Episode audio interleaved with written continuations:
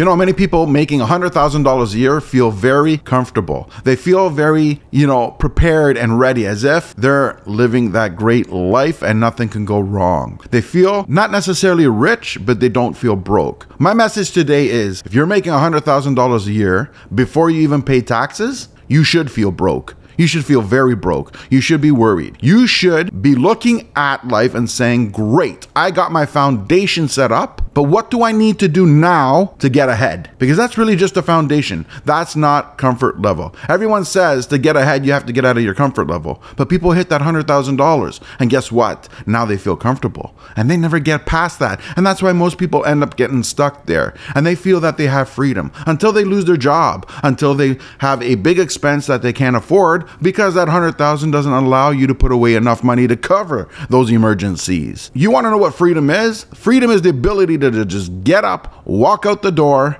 and be able to go anywhere and do whatever you want at any time without anybody having any rules or restrictions. If you're working for someone for $100,000 a year and you say, I'm going to Florida for vacation, and they say, No, you're not, guess what? Chances are you need that income you don't have the freedom. So, if you want to build freedom, you want to build future, you want to build that retirement, you got to do more than just make that 100 grand. You got to get out of that comfort zone. You got to build. Use the 100 grand as your foundation and figure out what else you can do to grow and build up your future. Don't be a slave to that idea that 100K is enough. Grow, learn, and prosper.